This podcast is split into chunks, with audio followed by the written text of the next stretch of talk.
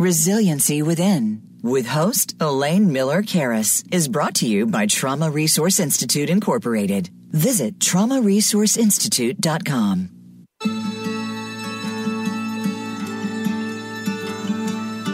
Welcome to Resiliency Within, featuring your host, Elaine Miller Karas. In unprecedented times, our beliefs and well being are put to the test. When we take the things we've learned in life and look at challenges in a whole new way, we learn to develop resiliency, which can then be used to promote healing and personal strength. Now, here is Elaine Miller Karas.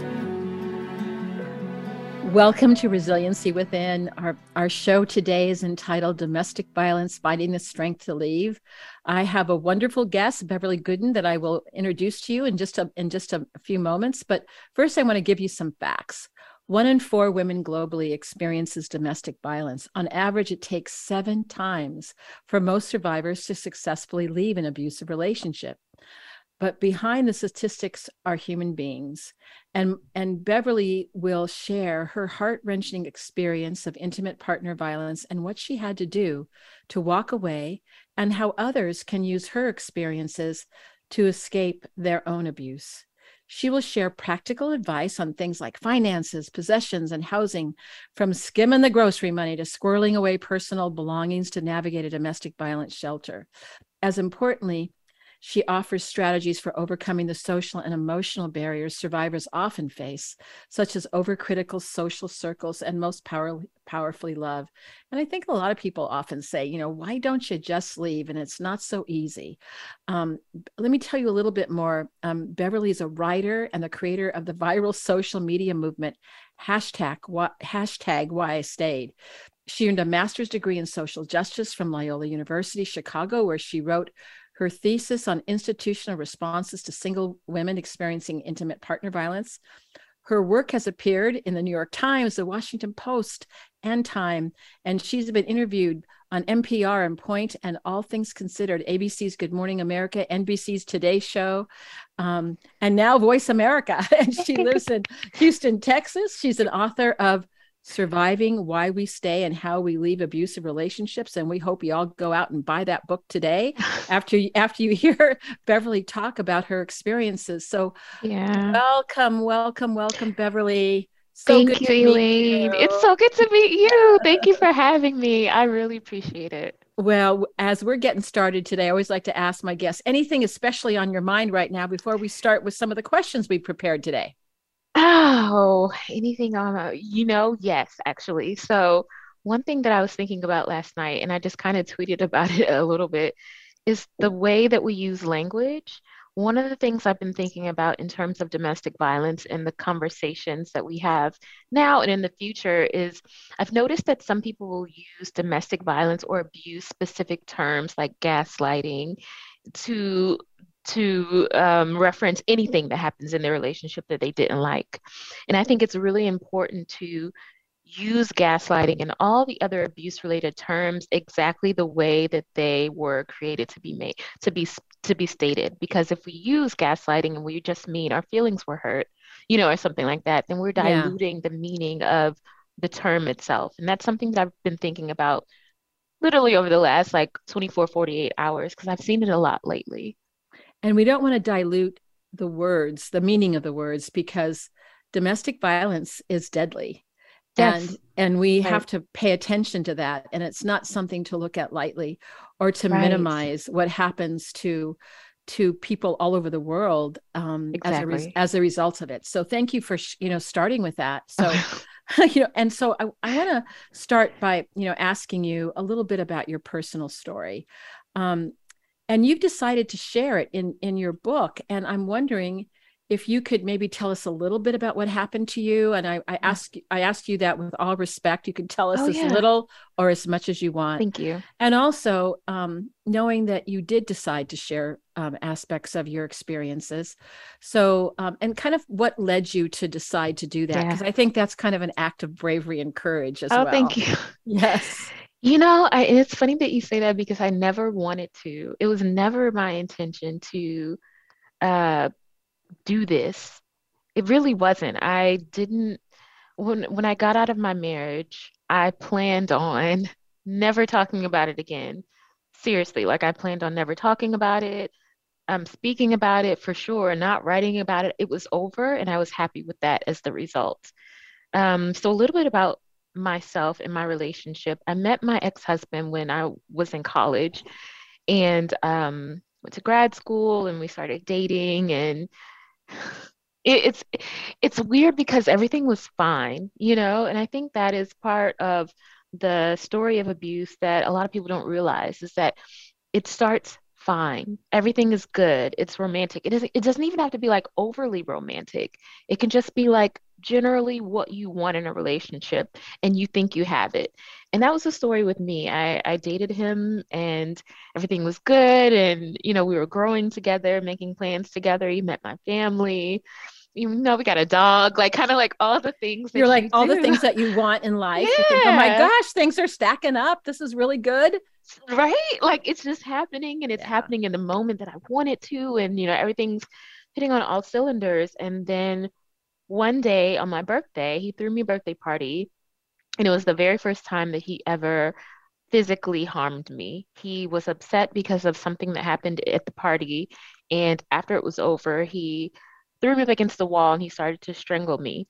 And um, first, it had been seven to eight months that we've been dating, never physically harmed me in any way. And so, because that was the first time that that happened, and I had a history of him not being violent, I convinced myself that it was me. Like, I convinced myself that this behavior was an anomaly. It wasn't who he was. Um, it was something I did. I could fix it, I could change it, I could, you know, this is this is my fault. It's not him because he's this good person that I've known all this time, you know. So um, and, Beverly, I, and Beverly, that's not an, an, an atypical reaction when it first happens. I think that's what I really want all of our listeners who may be in a relationship right now or maybe know someone they love in a relationship that you think, yeah. okay, well, he did it once, but oh, I've got seven months of him being just right. like fabulous. We even have a dog. This Beautiful. must have been like some you know, wild thing that he will never do again. But yeah, sadly, and also the self blame. Oh, if I would mm-hmm. have done mm-hmm. it differently, because that can be the beginnings, I think, as we both know, of the cycle of violence. Yeah. Because then the projection and blame is on you and he right. doesn't have responsibility. So please continue. Right. Yes, please continue. It, that's also true. And it's such a good point because I think that, you know, it's easy to blame yourself particularly when someone else is blaming you too. And that's what makes, you know, the culture of victim blaming so deadly is because now you have three people blaming you. You have you, you have the abuser, and you have society. But that's a that's another tangent. So yeah, but back, but yeah. it really is. It, it really is. And there's so many reasons why people say and i mean this can happen with families as we know oh, yeah. oh honey you just need to to you just need to just pay attention and you know just apologize everything's going to be okay right. he's a good guy i mean there can be a minimization yeah, which also can be part of why you why someone yes. stays well because yeah. maybe they're right because maybe things will get better so anyway continue. and you're told that you're told that you hold the power to change the dynamic you are told that you have the power to fix the situation you're not we're not told that it's it's it's something that is calculated you know we're not told that this was intentional that this is on purpose that it's been building up to this moment. We're not told that. We're just told this happened.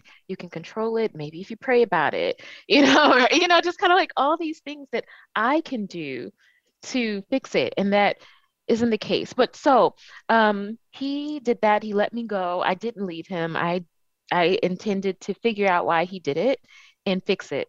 That was it. That oh, that I, and did, and did he whole, did he did he apologize? Did he say, "Oh, I'll never do did. this again"? Yeah. All every time, every time that he did anything, he always apologized, and so he did that time. I accepted it quickly because again, it wasn't who I knew yes. of him, you know, and so it was like, okay, of course you won't do this again. Of course, this is not who you are, you know, all the things that abusers will say, and so um, and it didn't happen for a while. That's another point I want to make um, to your viewers and, and listeners is that not abuse is not always constant. You know, it's not always every day, maybe not every week or every month.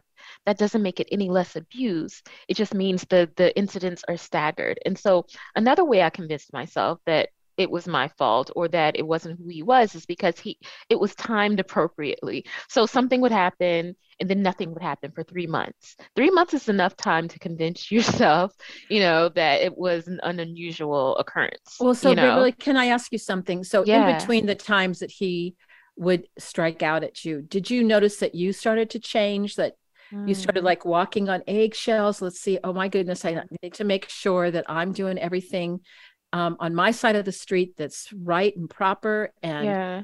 and did you know did you do that or not? Did you start to being like more hyper vigilant i guess in the beginning the i didn't. You know in the beginning i didn't it took me a long time to identify what was going on as abuse. I didn't i didn't even call it that. It was just a situation you know? And so i didn't change anything about myself at first. I wanted to figure out why he did that the first few times. And then it turned into I need to change myself so that this doesn't continue. You know, so it didn't move from I need to figure out why you're doing that. I don't know, I'm going to leave.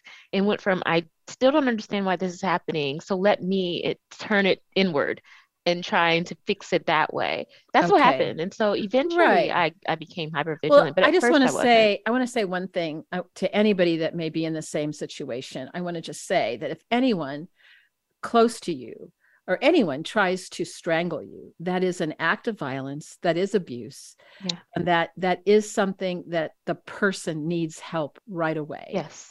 And if they're not willing to get help then you have to help yourself. If possible you're going to tell us and i know that's not so easy but i, I want to dispel that and really it's kind of a myth strangulation is danger yeah, yeah. strangulate can lead to death and has lead, lead to death yes so it's not a benign act even if it yeah. happens only once even after seven months of being a model citizen the one time is enough to say yeah. oh my and what we know about the cycle of violence is that it will continue and it will escalate and so mm-hmm. that's just such an important thing to know and sure. and we want to just kind of embrace and you know kind of put our our arms around all of you that are living yeah. in that situation to know yes. that there is help available. And that's why we're going to talk about the next question, which yeah. is yeah, the first part of your book subtitle is why we stay and why do so many people stay in abusive relationships before we get to how to leave because we want to definitely get to that part so yeah yeah, yeah. so why do why do why do we stay yeah, the most common reason is resources. You know, resources have to do with everything. And then by that, I mean it, money, you know, time, um, access to childcare if you have children, or ways to feed yourself and your children. Everything is about resources. And I think now how people that maybe didn't realize that before are starting to with gas prices being so high. They're coming down, but like we had that moment where they skyrocketed with inflation, with everything. You know, if we who are not experiencing violence at home have issues with access to resources, can you imagine what it's like for someone who is experiencing violence at home and has nowhere to go? It's resources. And so, this is why a lot of agencies and shelters provide specific resources to help people get out. They provide transportation, bus passes, things like that, shelter, food, socks, you know, um, childcare, you know, uh, babysitting. They provide all these things because those are inhibitors those are reasons why people can't leave. And so it has to do with resources. I state specifically me because I, well, part of it was love. I don't want to minimize that at all. Like I wanted to be with him. The majority of it was that I didn't have anything on my own. I had one bank account with him, one debit card, one credit card. We had one car, one, you know, obviously one apartment. Everything that I had was his. I didn't have anything of my own. Any dollar I spent, he knew, you know, and so that story is not unique. You know, as you know, like that is very common. It's part of how you get trapped in abuse anyway, is that your your access to resources become restricted by your abuser. They don't want you to work or they run up your credit card so you don't have any money, or they tell you not to leave the house, or they take away your car. So there's just one you become completely dependent on them and it's by design. And so that was my situation. And so that's why I stayed. And it's a lot of reasons why a lot of people stay. Yeah, I kind of want to just weigh another thing too, because other um, I've um, I'm a licensed clinical social worker, so I've worked in this area for many, many years. And w- uh, one of the reasons why too is fear, mm-hmm. because oftentimes an abuser will say, "Well, if you leave, you know what can happen," And so, because the violence mm-hmm. has been existing in the household, there's the fear that if I leave, it could get worse for me or my children. And and so for that reason too, you know, and because you've been a victim of actually being physically assaulted, that's not a again a benign threat or a threat that you don't think is beyond. You have to take the, it seriously. Yeah, yeah, seriously, because women die every day at the yeah. hands. I'm just want I don't want to just say women because I know that there's men and people, people that that yeah. identify as you know non-binary that lose their lives every single day because they have been they've been killed by their yes. abuser that they that who they also loved and i think that's part yeah. of the that's the treachery of it because it's not yeah. it's not a clean thing. It's like this person that you love and that has shown love to you also can beat the hell out of you. Yeah. and that's and that's the that's just the hard thing. It almost makes it that much harder because so you just hope for that that love again. Yes yeah and, and one of those statistics that i've heard a lot is that um, the most dangerous time for someone to leave an abusive relationship is the two weeks following the time that they've left. So that is the, the moment where um, the violence escalates. It's because the abuser has lost control of you um, and they want you back. They want that control back, rather. They want that power back. And so the violence escalates. And so it's actually leaving is the most dangerous time um, in the relationship. And so I think, you know, when you're living with someone or when you're involved with someone who is violent and who might be unpredictably violent, fear is a definite factor in staying yes, because yes. how do you know that the threats won't be true? Because everything you know about them at this point is that they have the capacity for violence. Yes. And so if you tell me after being violent toward me, if you leave me, I'll kill you, I'm going to believe that. I'm yes. going to believe that you yes. know and so um, my ex never said that to me but i know that that's a story of a lot of people who experience right. abuse is that they get threatened in that way um, and i it, it's fear it's it's fear, you know and we're going to talk a little bit more ab- about this a little bit but i also want anyone that's listening at this point to know that's one of the reasons why mm. shelters um, keep themselves very anonymous mm-hmm. in terms of where they're mm-hmm. located and safe houses because they know that so i want yeah. if anybody's considering leaving to know that if you contact your local shelter they will try everything possible to get you into a safer place that is anonymous so that mm-hmm. the abuser cannot find you. So I, I just want to assure people that's that true. that's not necessarily the reason, oh, I got to stay because I could be killed. Um, yeah. Well, I can make the right choices in preparation, which is that's what I'd like to talk about you yes. next. How yes, do you leave? and that's your big thing because that's, that's my big thing. So could you share with us how you were able to leave and what yeah. was the buildup that you finally said enough is enough? I need to figure something out. Was there yeah. maybe there wasn't that point? So please, there Beverly. was. Yeah. So there. So all throughout the relationship, mostly throughout the relationship, I could point to something I did to make him make him that's not real but like make him hit me you know i i could i could make it my fault the whole time. One morning, um, I woke up to him pushing me out of the bed. That's how I woke up. Like I wasn't already awake. I wasn't talking. I wasn't getting on his nerves, nothing. I was just asleep.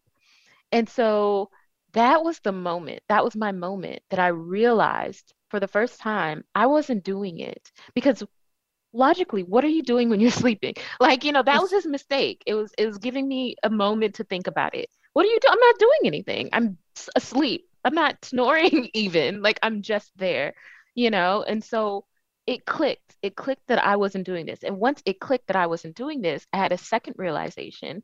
And that was that i could die.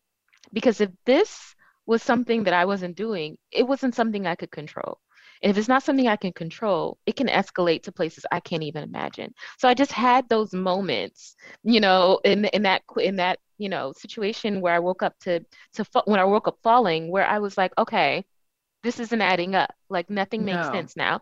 And so um, I write about it in the book, but there was some violence that morning and I couldn't get out that exact day because I knew, as you mentioned before, I had to prepare. I, I knew that I couldn't run because I knew the second I ran, he would be right there. Just instinctively, I knew that that wasn't going to be a good end result for me.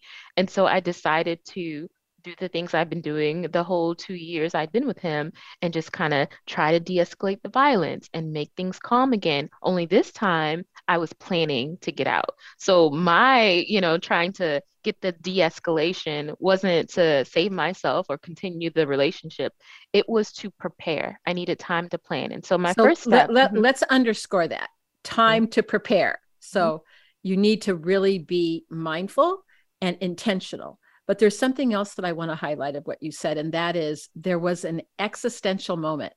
Mm-hmm. I could die. And that seemed to be pivotal for you. And that I've heard that before from other people that there's this point when you know, oh my gosh, it's like the light bulb mm-hmm. turns on and I've got Just to figure like out how I'm going to prepare. So, okay. So then, yeah. you, so then what did you do? So the first thing I did was go to the internet. that good old on, internet, yes. I went online, and as I mentioned before, Elaine, I hadn't identified as a survivor of abuse or a victim of abuse. I just I didn't think that's what was happening, even with all evidence pointing toward that. And so I went online, and I remember the first thing I Googled was, "What does it mean when your husband hits you?" That's how much I didn't know. That's how that's how far away from my mind abuse was. I didn't know, even know what to call it and so obviously all the results are you know abuse domestic violence and you know here's the website for this. So it, it it led me to that place. The first place i went was the national domestic violence hotline website and they had um, almost immediately when you start to look at look at their website it, there's something called safety planning. It just kind of pops up everywhere because they know you know they want you to know that it takes planning.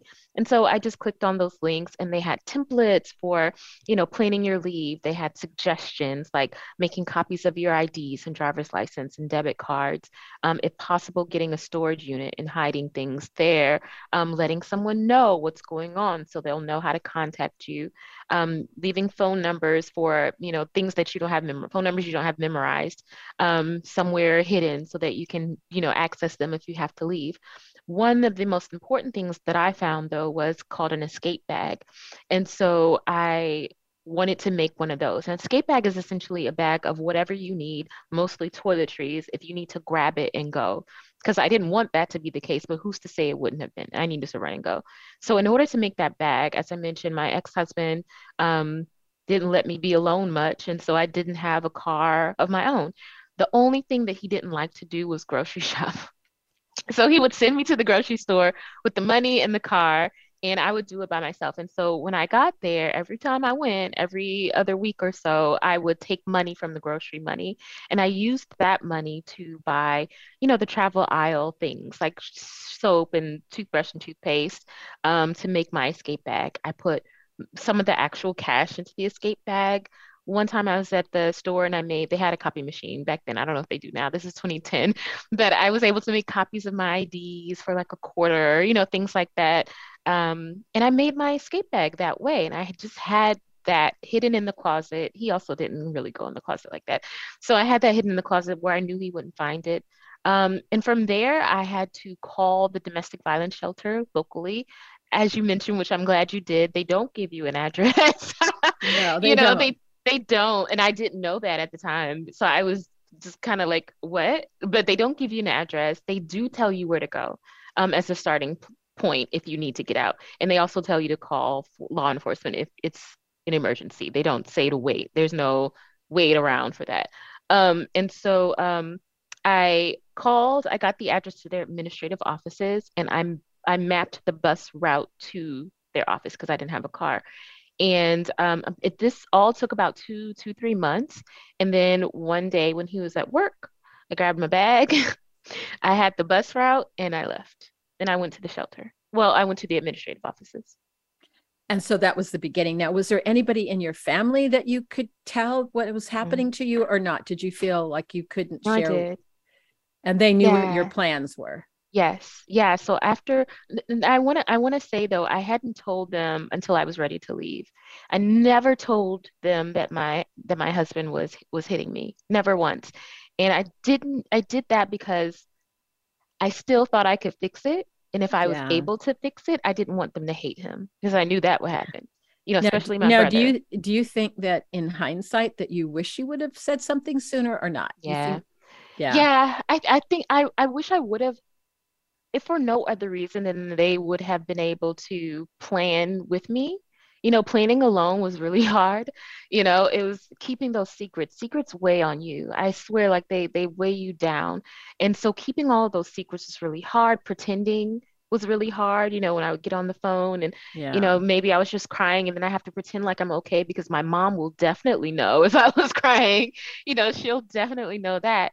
That was hard. So I, I wish I would have said something for safety purposes, but also to not carry that weight alone. So you would give the advice now that if there is a person that's safe, to try to reach out to them to, so that you're not so alone with it. Because I don't know, Mhm. maybe or maybe not, that would have accelerated your leaving or not. But at least I don't know. there would have been a safety line that you could at least have talked to someone about what was going on that you trusted.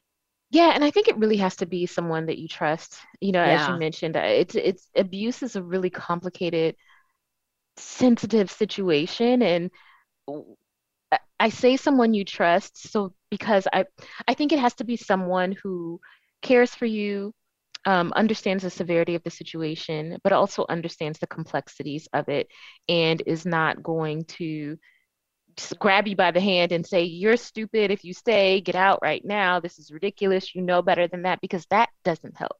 That doesn't help. If anything, No. that would make me want to be like, All right, calm down. Like, I'm, we're fine. Everything's fine. It makes you defensive.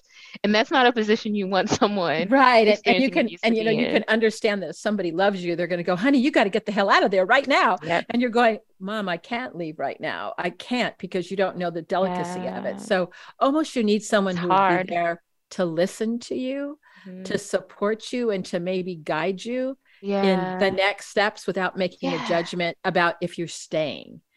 right. That's kind of right. like the, you Yeah. know, the the components of it because, you know, I think when we think about, you know, the danger, that Mhm. there really is then a calculated risk Mhm. when you share something with someone and if they push it or if they decide they're going to call a if they're going to they decide they're going to call them and you're Right. not in a safe place that could put you in more danger right so it's Everything is so dangerous. it's, you know, it's, when a- it it's delicate Yeah. it's delicate Yeah.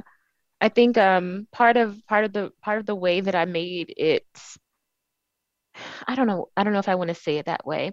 I know anyone that I would have told initially would have called him, you know, like and then the secret would have been out and I don't know what that would have meant for me when he got home. And Right. so, you know, I, but I want to say I did tell people along the way, Elaine, and none of them helped me. huh interesting. Not one person not one person not Hmm. one person. One was his cousin, so I kind of get that. You know, she thought that, um, and I don't, I don't say this like as a joke, but she sincerely thought that it was the devil who was, um, just trying to destroy our marriage, and that I just need to pray about it. That that was her belief system, and so I don't, you know, I try not to take that lightly, and that's the reason why she didn't offer help. The other person, though, was a counselor, a marriage counselor. And that marriage counselor uh, sat with us, and my ex-husband explicitly said, I do this, like I do hit her, to the marriage counselor. And the marriage counselor then turned to me and said, Well, you need to figure out ways to get him not to hit you. oh my goodness well i'm so sorry that that happened to you because that wasn't the the wisest It uh, wasn't. marriage counselor I know that now. Yeah. Yeah. So, well, let's Yeah. talk more about that. We're going to take a short break, Beverly. And I just want to say to our guests, we have so much more to talk about because Beverly also started a hashtag why I stayed. Uh, that kind of caught fire. And we're going to talk a little bit about her advocacy and the other things that she does. We want to talk a little bit more too about how to get away. We're just touching the Yeah. surface on it right now. So we'll be back in in a couple minutes and we will continue our conversation. Become our friend on Facebook. Post your thoughts about our shows and network on our timeline. Visit facebook.com forward slash voice America. The Trauma Resource Institute is a nonprofit organization cultivating trauma informed and resiliency focused individuals and communities worldwide. Our mission is to take people from despair, to hope. We believe in a world where every child and adult has the capacity to recover from highly stressful and traumatic experiences. Check out iChill, our free app that helps you learn the wellness skills of the community and trauma resiliency models. Go to traumaresourceinstitute.com for more information. Elaine Miller Karas' book, Building Resiliency to Trauma The Trauma and Community Resiliency Models, is available on Amazon.com. The book is about how to cultivate resiliency during and in the aftermath of traumatic experiences. The book also addresses body based trauma interventions combined with psychoeducation about the biology of trauma and resiliency. Elaine also offers personal consultations. For more information, you can contact her at elaine at resiliencywithin.com.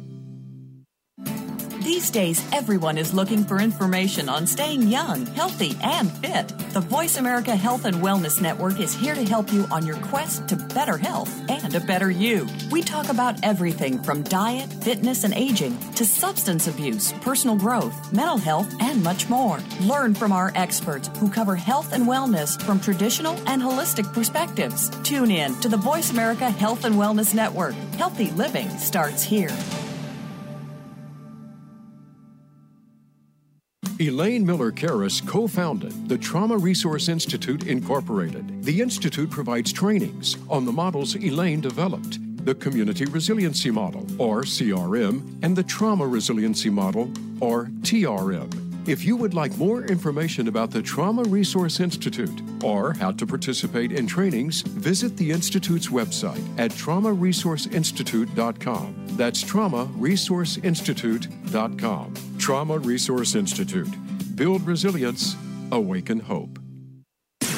Voice America programs are now available on your favorite connected device, including Amazon, Alexa, and Google Home. Through streams with Apple Podcasts, TuneIn, and iHeartRadio, listening to your favorite show is as easy as saying the show name followed by the word podcast. Hey, Alexa, play Finding Your Frequency podcast. If that doesn't work, try adding on TuneIn or on iHeartRadio or on Apple Podcasts.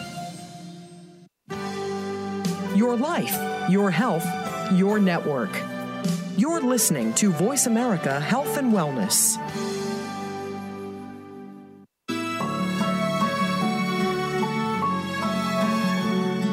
This is Resiliency Within with Elaine Miller Karas. To reach the show during our live broadcast, please call in to 1 866 472 5792. That's 1 866 472 5792. You may also send an email to elaine at resiliencywithin.com. Now, back to this week's show. Welcome back. I'm here with Beverly Gooden, who is really quite an advocate regarding um, intimate partner violence, and she um, has had her own personal experience, and she has written a book. And I'm going to now, what's the name of the book? Because I want everybody to go out and yes. buy it again. So you say that you say the name of your wonderful book. Thank you. It's surviving why we stay and how we leave abusive relationships.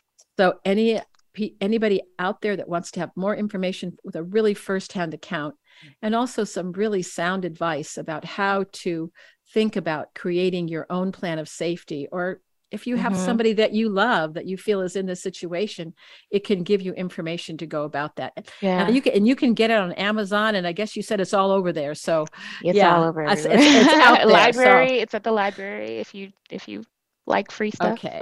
So i just want to say one other thing too as a professional licensed uh, therapist is that you know part of of course i would have a different uh, perspective than the therapist that you had because mm. it's very important that therapists um, work for the safety of both of their clients mm. and of mm. course if someone comes to say oh, i want to save my marriage that of course is something that could be a common goal but when there is abuse that has been expressed it's also very important to talk about safety and also mm-hmm. for the person who is the abuser to get help. We haven't talked much about that at this point, but if we don't help abusers get help to not be violent, then we're not going to stop you yeah. know intimate partner violence right. so we're not talking about that on this show but there are many programs that work with um, perpetrators yeah. to try to help them not continue the cycle of violence. And I just want to say, not all of them are like court ordered. Like, if you feel like you abuse, or you might, or you don't know, like maybe you have a,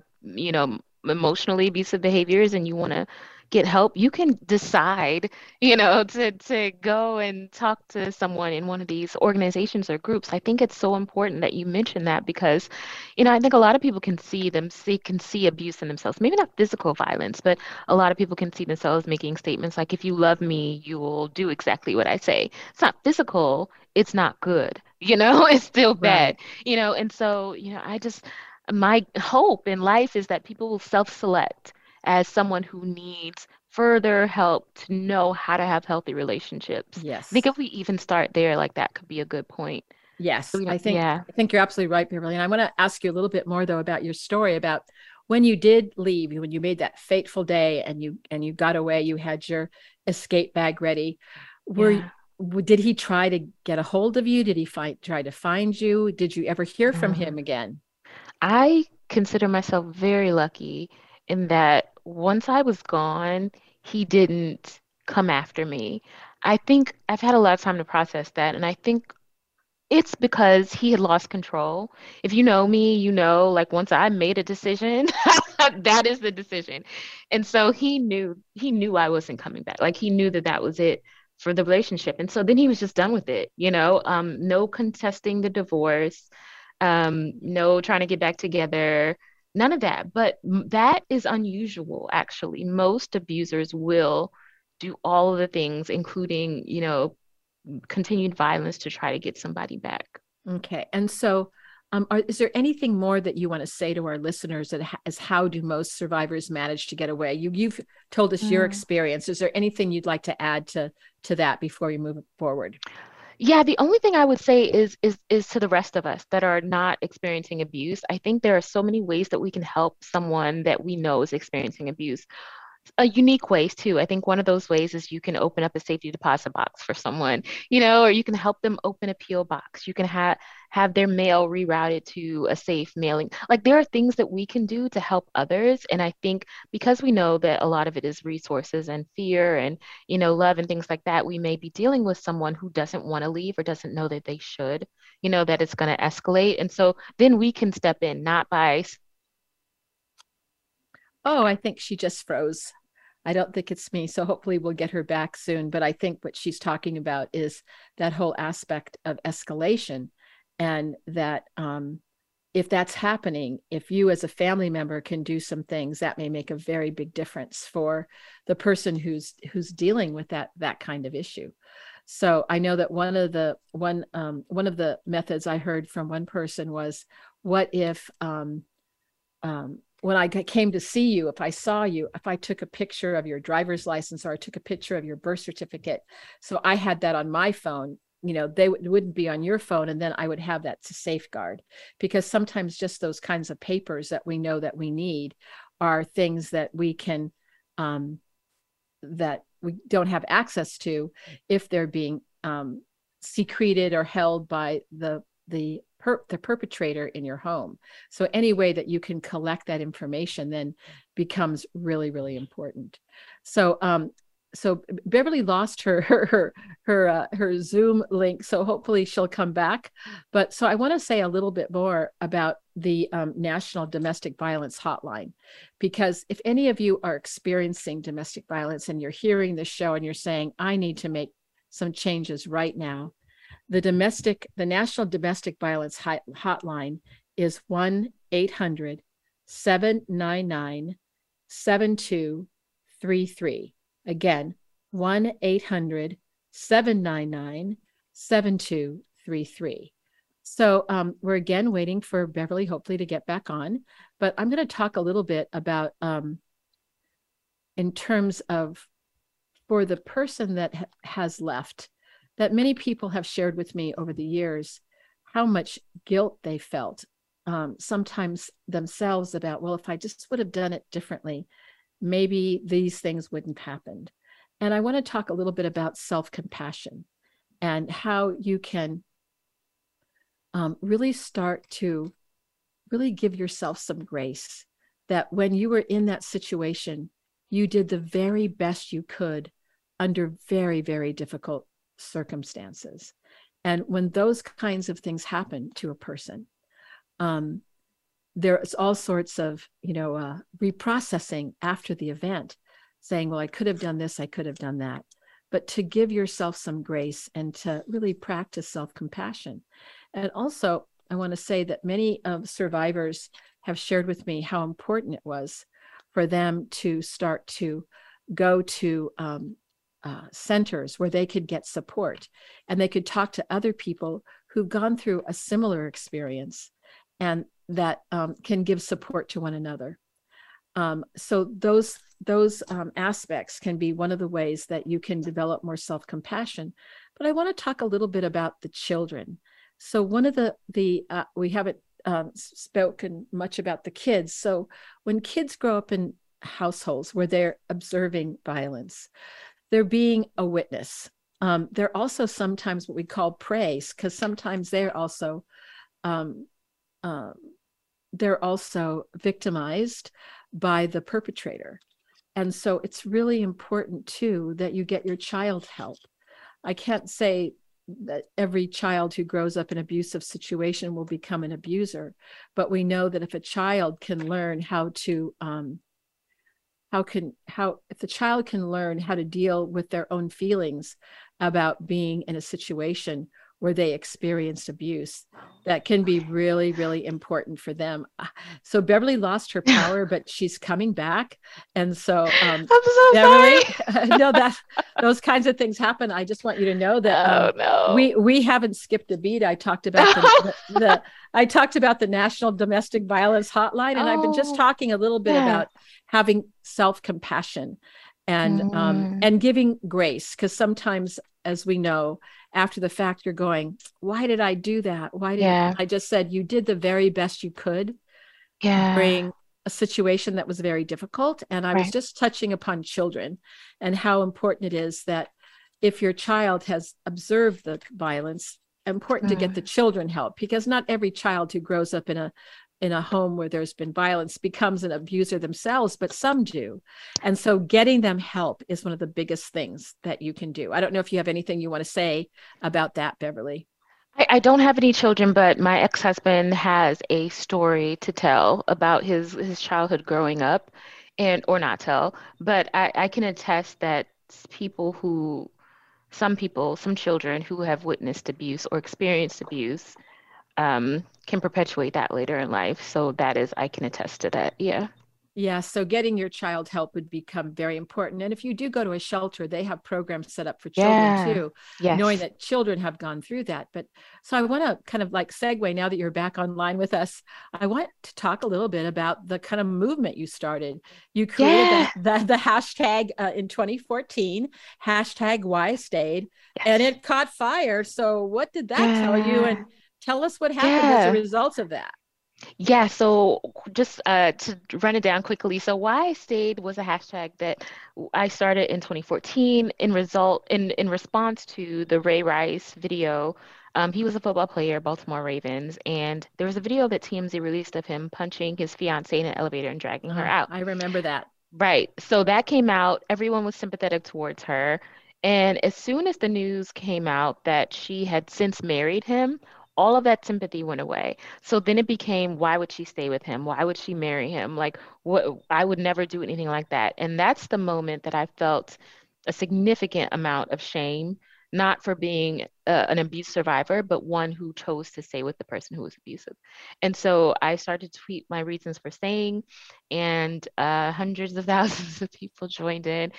And it's so interesting because it lets me know that survivors want to talk about the complexities of domestic violence. You know, they want you to know why someone would stay because they want you, not you, but they want us to stop asking that question, you know, because there are so many reasons. We've talked about a lot of them today. And I think the more that it's out there, the more that we push back on the why would you stay? Well, I would stay because of this, you know, the less that question, the less prevalent that question will become. Now, I don't think anyone should feel pressured to say why they stayed or to even share their story of abuse out loud because it's really hard to be on the internet talking about abuse because people are mean, oh, very, very mean. So, you know, it's not an easy journey, but you know, for those of us who are comfortable or who want to do it, I feel like it's really important to continue talking about the reasons for staying. I read a story that someone stayed because they had a chronic health condition and their husband had the health insurance that was employer sponsored and therefore subsidized.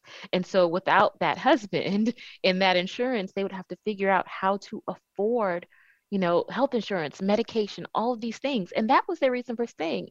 And it makes sense you know like that makes sense and so i think the more we talk about it the the easier it'll be on survivors in the future well beverly i'm just i'm, I'm here listening to you and i just had this this spark that came into me and i'm going wow you didn't know anything about domestic violence mm-hmm. you just went on the internet that day and you just put that sentence in and mm-hmm. now you have not only re- written a book you caused a really a movement and yeah. you sound very knowledgeable about all you know the all the different aspects that you're talking about and i want to ask you a question yeah, yeah. what is it about you that mm. helped you get through what is it about beverly gooden that somehow had this spark that was able to do this because boy, that is like amazing. when I'm I'm talking to you about this. Oh, ah, that's a, I've never been asked that question before. Well, well look at you that. Know, I think I think so. After I left my ex-husband, um, I went back to grad school because I had left grad school at his urging to be with him. I went back to grad school and I started to study domestic violence. And so that's how I ended up writing my master's thesis about domestic violence. And then I never wanted to talk about it again. like that was it. Like, and so um, I think it's I don't know. I I I have a I have a I don't like to see people suffer. I also don't like to see people bullied. Those are two things that I hate. It's always been a part of me.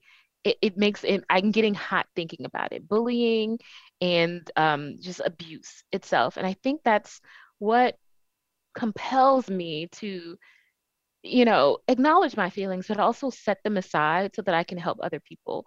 Because I think that it is conquerable.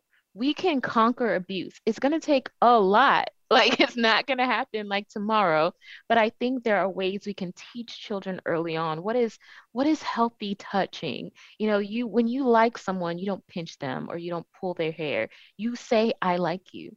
And then if they don't like you back, what do you do with that rejection? How do you process that? You see what I'm saying? Like we can start early. Well, so you know, we can start early. So what I'm hearing from you is that your empathy and compassion for those who suffered also caused something to happen in you where you're now yeah you know an author of a book about this you now are, are talking about it on you know national talk shows and tv yeah. programs and so this thing that was your great suffering yeah has become something that has given you great wisdom.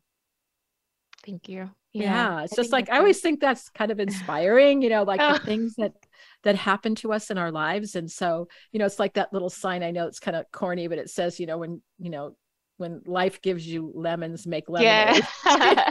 I, I have that sign in my kitchen actually. oh my gosh, of course you do. of course you do. I'm not surprised that you do. but so because there there is an, an optimism about yeah. where you go from there. Yeah, uh, I, yes. lemonade is delicious. You know, like yes. so something really bad can happen, and then you can make something beautiful about, out of it. And the end of my book, actually, Elaine, is hopeful you know, it's not a book that ends on a sad note or leaves you with a, a hanging trauma. And I wrote it that way on purpose. I want people to walk away from this book knowing one, that I'm okay, I'm, I'm perfectly fine, everything is good. Two, to know that I'm still healing and I believe that healing is perpetual, it's forever. You don't ever have to reach healing. I've attained healing. And three, that you know, through a lot of steps and help and planning, you can be okay as well. I believe that. I believe yeah. that in my heart. Well, and so it's such a hopeful message that you're that you're leaving us with. But that's I think that's part of like as much as we suffer in life, and we yeah. know that people are maybe listening to this program suffering right now. Yeah. There may may be another side to this that is ahead of you but that you have to take those steps first to get there and the journey yeah. is treacherous and it's, it's not easy bad. and yeah. it, and it's and it's dangerous it's but dangerous. it doesn't mean that there's not something you know this is the show's called resiliency within what does that I mean it. it's like you know this this aspect of ourselves that yes we can lean into the suffering but we can mm-hmm. also lean into what else could be true exactly. and what you've done in, in your life is a testament to what else is true yeah so so i mean it's it's pretty it's absolutely remarkable even going on and doing you know and doing your your master's thesis on this. So i yeah. want to and this kind of leads me what role does forgiveness play into moving on when i just asked you that question? Forgiveness is such an important concept. So yeah. share your insights about that yeah i think it's it's it's important like culturally we talk a lot about forgiveness and then um in the religious bases i grew up um in in in religion and forgiveness is heavy there. Forgiveness now i have different ideas about it. It's not moral to me anymore. You know i think forgiveness can have a really heavy morality tie and to me forgiveness is a choice. You know forgiveness is a choice that you make based on the factors that you choose. So for me, as an example, in order for me to forgive you, you know, or anyone who has done something, I need to see change, behavioral change. I need to see that first. I need you to say I'm sorry. You know, I need you to to acknowledge that you've caused me pain and feel sorry about it. I think a lot of times we forgive and we don't have any of those, you know, because we believe that forgiveness is the path to peace or that we have to forgive, you know, if, if it's the most important thing. But I don't believe that. I think resolving what you've been through, resolution for me is the path to peace. So I've resolved that abuse happened to me. It happened. I can't change that. And I let it go. You know, I resolve to not speak to him again. I resolve to um, study healthy relationships and try to be that, behave that way. But I don't choose to forgive. I, I don't have to, I don't believe that that's necessary.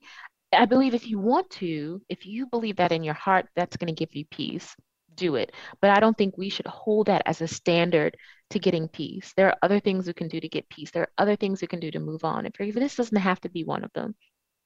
Well, and I think that that's really, and um, I, I love your perspective on it because I think that some people can then go around beating themselves up. Why can't I forgive? Yes. Right. It's it's not good.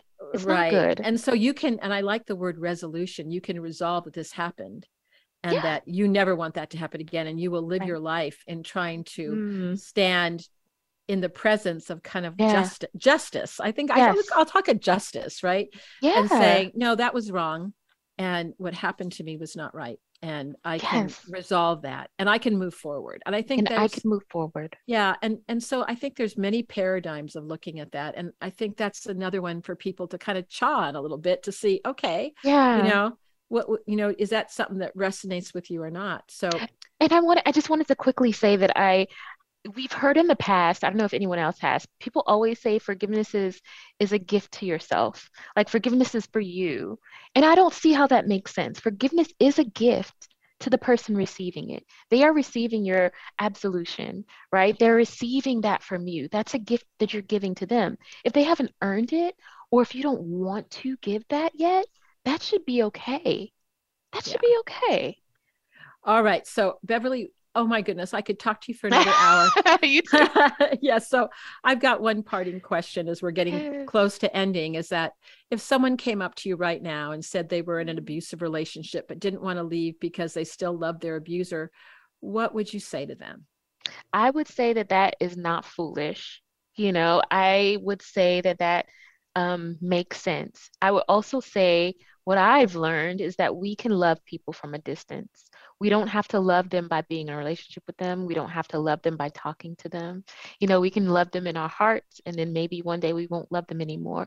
But love doesn't have to tie us to our abuser because we can love people from a distance. And so it makes sense, you know, that you love the person that you're with and and that love is there, but I think, you know, knowing that we can love people from a distance, what's your next step? Is it to tell yeah. someone what's going on, someone that you trust, someone that you consider to be safe? Talk to them, bring them into the situation, ask them to help you think through what's happening. Is this dangerous for me? Is this a red flag? Am I in trouble? You know, tell someone that you trust what's going on and help them um, and have them help you make next steps because love is important. Love tied me to my ex husband, but love wouldn't have saved me in the end. Right. It won't save and, your life. And so the other thing I would want to just add to what you said is also create a safety plan.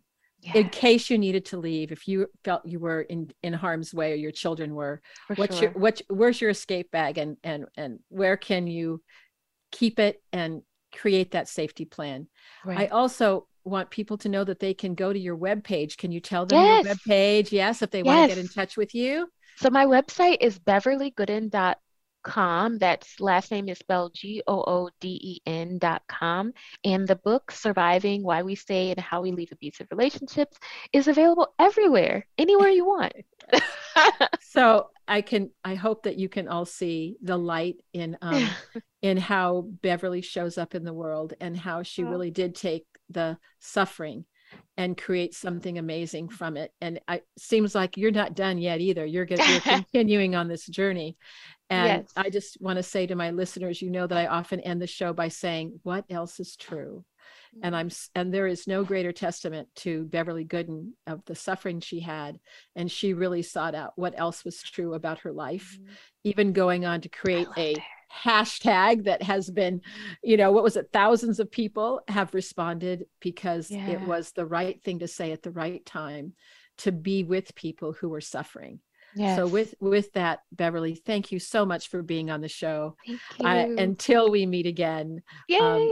and Voice America listeners, we will see you next time. And remember the National Abuse Hotline. If you feel you or someone you know, 800 799 7233, and you can start to get help today. Blessings to all of my listeners, wherever you are on the globe.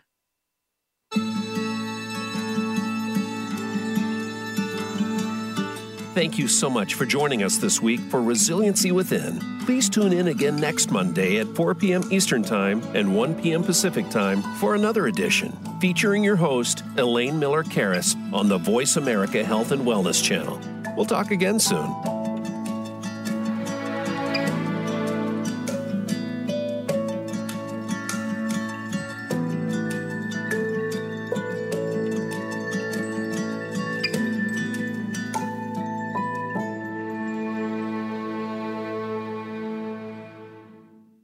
Resiliency Within with host Elaine Miller Karas is brought to you by Trauma Resource Institute Incorporated. Visit traumaresourceinstitute.com.